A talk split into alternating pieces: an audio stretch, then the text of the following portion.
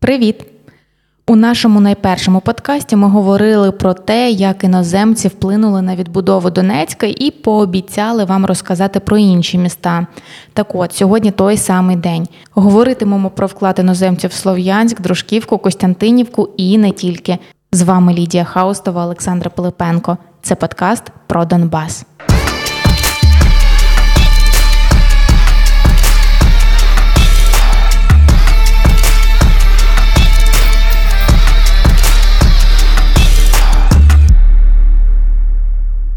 Привіт!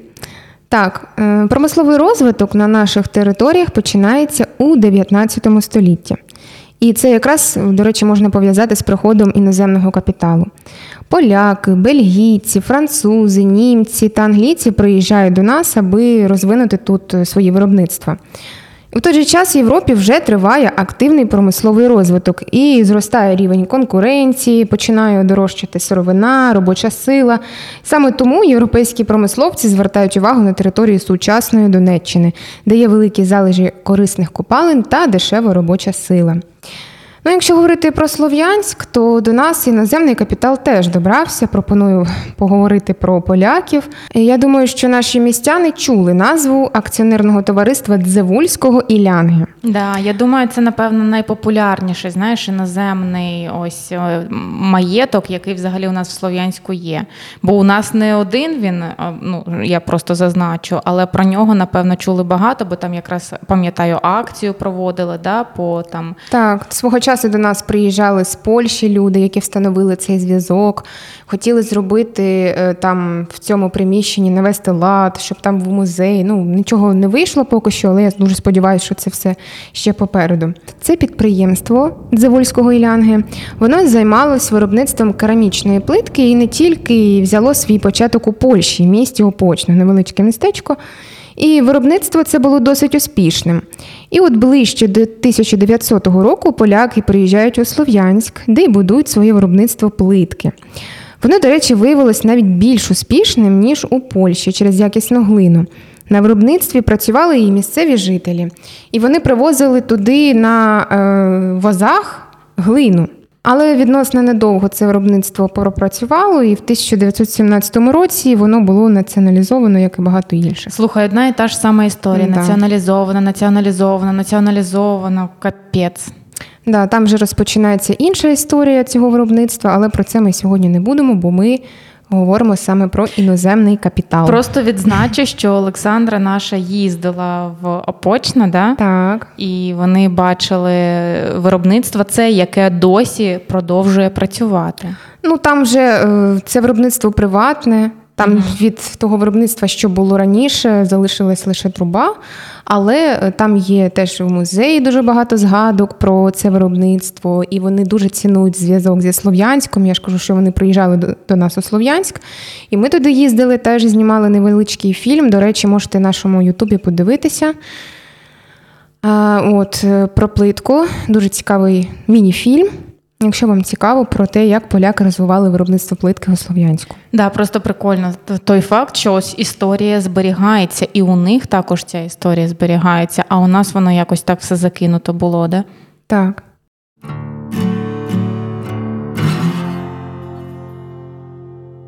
Якщо говорити про сусідню, наприклад, дружківку, то туди приїхали бельгійці та французи. Так от, вже наприкінці 19 століття французи в Дружківці побудували машинобудівний завод. Разом з ним побудували житловий квартал і навчальні заклади. Тобто вони розвивали не лише промисловість, але й інфраструктуру міста. І з того часу у Дружківці ще збереглись будівлі, хоч візуально деякі з них вже не такі, які були від початку. Ми їздили туди і бачили, як вони виглядають. Де-не-де там ставили пластикові вікна, обклали цеглою, але в принципі, от деякі нам місцеві історики, там журналісти показували, е, вони збереглися в первинному вигляді. Ми там, до речі, в Дружківці були ще у кварталі так званих е, французьких будиночків. Е, цей квартал був побудований іноземцями теж наприкінці 19 століття для професійних робітників, тобто турбувалися про те, щоб було де жити. І, до речі, там у цих будинках досі живуть люди. Вони такі вже старі, дуже, але люди продовжують там жити. А от наймані працівники жили неподалік у бараках, де умови були значно гіршими. І цю частину міста ще називають Собачовка. І кажуть, що це через собачу мову життя.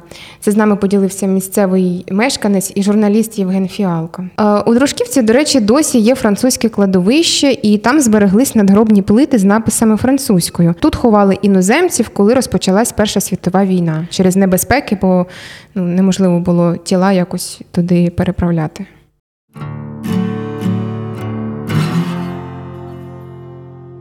Ти цікаво розповідаєш. У мене є теж е, про е, продовжити саме про Францію, але до того просто скажу цікавий факт, е, щоб розуміли, серед жителів нашого регіону у 18 столітті українці склали 73,7%, росіяни 12%, молдавани та румуни 6%, греки 3,5%, вірмени 2,6%, а на решту представників більше 30 етнічних груп, які у нас тут були, припадало лише 1,7% населення. Це я до чого? До того, що українці у нас все ж таки переважали. Угу, 73% і 7%. Ну да, це нормальна така цифра. Е, І продовжуючи про Францію, я нещодавно побачила цікаву історію, в якій е, одна історикиня, правильно сказати, да, так. буде, щоб ми дотримувалися всіх цих норм. Е, так от е, вона розказувала, як на вулицях Франції побачила відголоски українського Донбасу. Науковиця Валентина Лазебник в Українській правді розказала, що колись, прогулюючись по Парижу, побачила в продажі серед антикваріату. Е, вона побачила папери. Це були акції одного з підприємств Донбасу. Якщо я не помиляюсь. Е, Маріупольського підприємства. Е, Вона почала цим цікавитись і згодом дізналася, що близько 30 тисяч французів мають акції українських підприємств. Ці документи залишилися їм від пращурів, які колись вкладали гроші в розвиток Донбасу. Для мене це стало прям відкриттям. Е, Про Джона Юза і створення Юзівки ми розповідали в нашому першому подкасті. Але що було далі, це теж дуже дуже цікаво. Бо після Юза інвестувати в регіон почали і французи, які скуповували шахти та розбудовували кам'яну вугільну промисловість. Вугілля на Донбасі було дуже хорошої якості, а от залізна руда була не найвищого рівня. І спочатку руду для Юзівського заводу возили з Керчі, а потім почали налагоджувати постачання з Кривого Рогу, тобто вже Україною обмежувалися. І між іншим, саме з іноземними заводами і будівництвами пов'язане перше створення залізниці. Так от, першими на Донбас прийшли англійці, як ми згадуємо, да? потім після них були французи, а вже за французами прийшли бельгійці. Саша, знаю точно, що про бельгійців ти теж вивчала.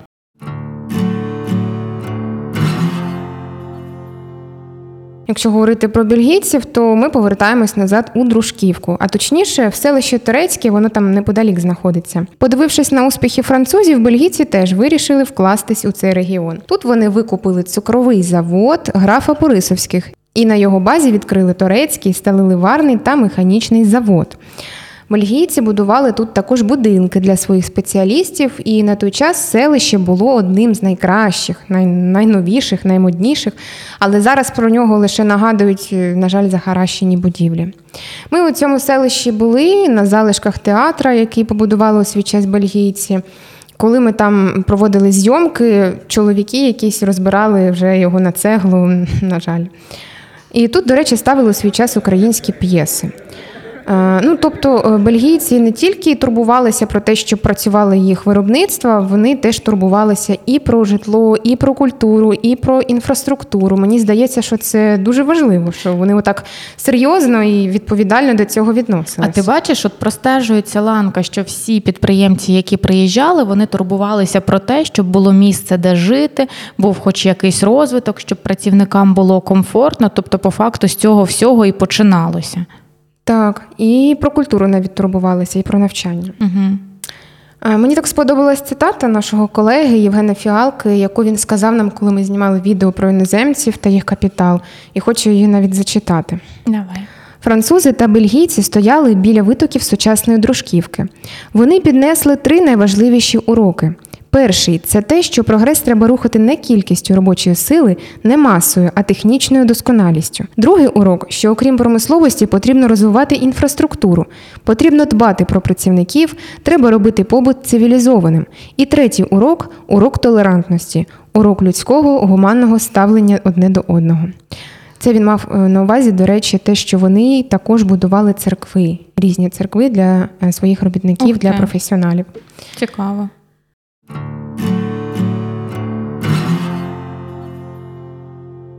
Так, і хочу ще трішки сказати про Костянтинівку. Там, до речі, знайшлося все, що потрібно для виробництва скла. Тут була дешева робоча сила, необхідні копалини, які потрібні при його виробництві річка, цеглина також і пісок. Все це було на околицях міста. Так от, на Костянтинівку звернули увагу знову ж таки бельгійські підприємці. Вони купують у поміщиків частину землі вздовж річки Кривий Торець. І тут почали будувати заводи. Скляне виробництво, пляшкове та хімічне. Бельгійці створили тут товариство скляних заводів при Сантурінівці. Майстрами тут здебільшого працювали бельгійці, а робітниками були вже місцеві жителі. Це було ручне виробництво, і головним у процесі був складув. Пізніше була побудована ще дзеркальна фабрика, яка потім переросла в завод автоскло. Звичайно, бельгійці, крім заводів, побудували у Костянтинівці будинки, і біля кожного заводу були так звані колонії. Наприклад, тут скляна або пляшкова колонія, і так кажуть, що ці назви збереглися десь до 50-х років, ну саме що називали колоніями. Угу. Бельгійці тут були в місті до жовтневого переворота, і з часів бельгійського періоду, на жаль, у Костянтинівці майже нічого не залишилось. Заводи пізніше були перебудовані, законсервовані, закриті чи навіть розібрані на цеглу. А інші будівлі соціального характеру просто не збереглися.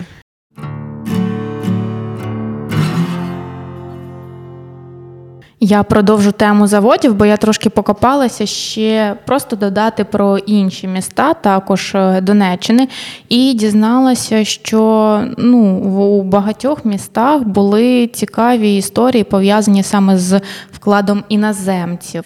Ну, Наприклад, у 1896 році німецький підприємець Конрад Гампер заснував механічний завод у Краматорську. Е, згодом він розділиться на два підприємства, а в 2020 році на одному з них вироблятимуть стволи для гармат, і під час цієї великої війни росіяни його вже зруйнували. Також цікава була історія з машинобудівним заводом в Краматорську, який зупинився в 1921 році через брак фахівців. Цікава історія.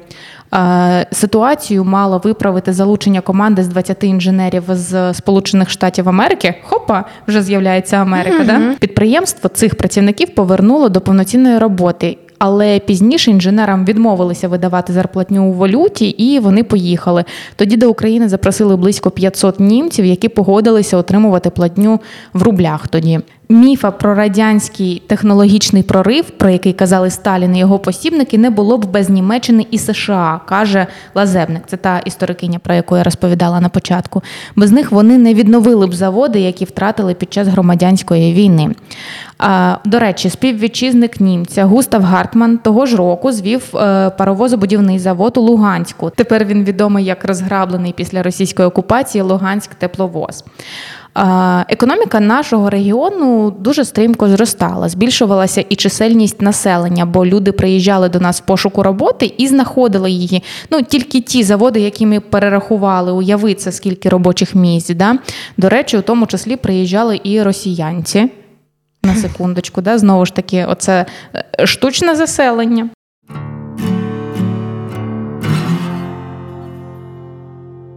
Наприкінці 90-х років 19 століття в Маріуполі палили багаття. Величезні стовбури диму здіймалися в небо, а коли був вітер, розсіювалися над містом. Таким чином, фахівці з Бельгії вивчали розу вітрів. Їм треба було зрозуміти, в якому напрямку підуть вихлопи, коли тут запрацює важке металургійне виробництво. Тобто плани на наш регіон були. Навіть екологією турбувалися. До так, речі. так. Машини, устаткування, навіть будівельні матеріали для заводу Нікополю Маріуполі везли пароплавами з США у Крим, а вже з Криму залізною дорогою до міста Марії. Кілька десятків фахівців, що запустили виробництво, теж були з Америки. На Нікополі виробляли броню для кораблів, ливарні чавуни, труби. Згодом американці продадуть свою частку в підприємстві інвесторам з Бельгії та Франції. До речі, швидко поблизу збудували ще один металургійний завод Провіданс. Його продукцією стали чавун, сталь, залізничні рейки та лити залізо. Здається, до речі, що ось ці акції Провідансу я бачила в інтернеті, що вони є французькою, тобто французи скупляли ці акції. В 1919 році ці заводи об'єднають, а в 1924-му дадуть їм назву на честь Тудум Леніна. Ну завжди, як вони люблять, перейменування, все Да. таке. Імені Леніна, все Мгм. імені Леніна. Угу. Перед початком Першої світової в Маріуполі були розташовані консульства восьми європейських держав. Просто вдумайся. Тут були своя біржа та митниця, а місто називали вікном в Європу. Як це все втратили з приходом Радянського Союзу?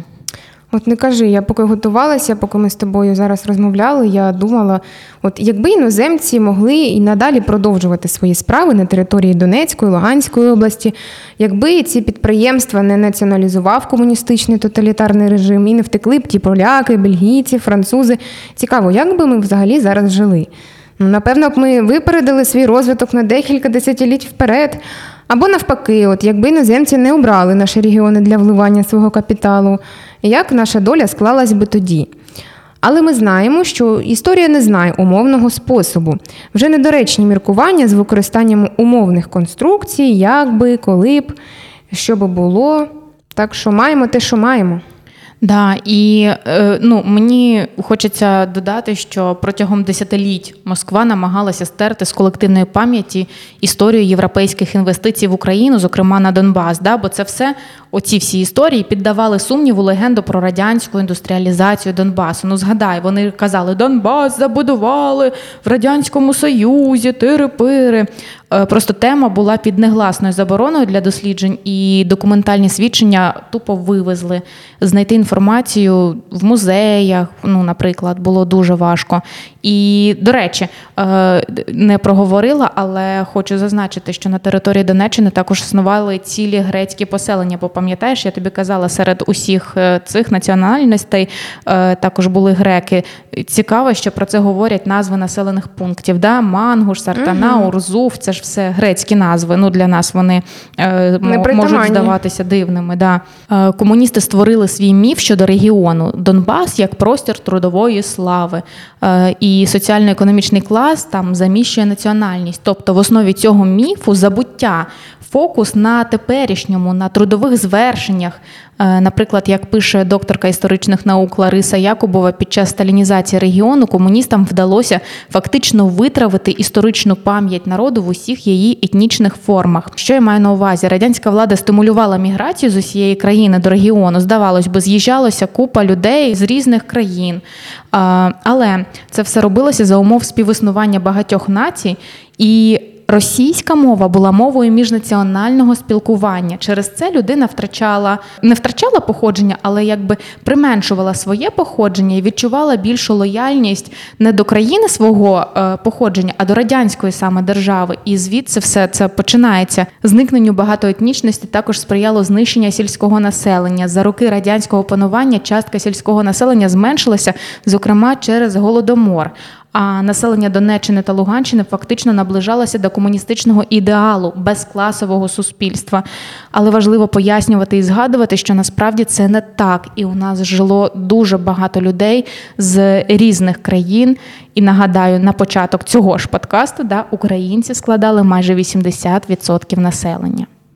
Так, і ми з вами тут, аби доносити цю інформацію, аби якомога більше людей про це дізнавалося, що Донбас це не просто трудовий клас, а це українці, це люди, перш за все. Сто відсотків. І завжди нагадуємо, що е, всіми силами підтримуємо наші збройні сили України, які конкретно зараз борються за незалежність, борються за всю нашу країну і Донбас в складі України, у тому числі.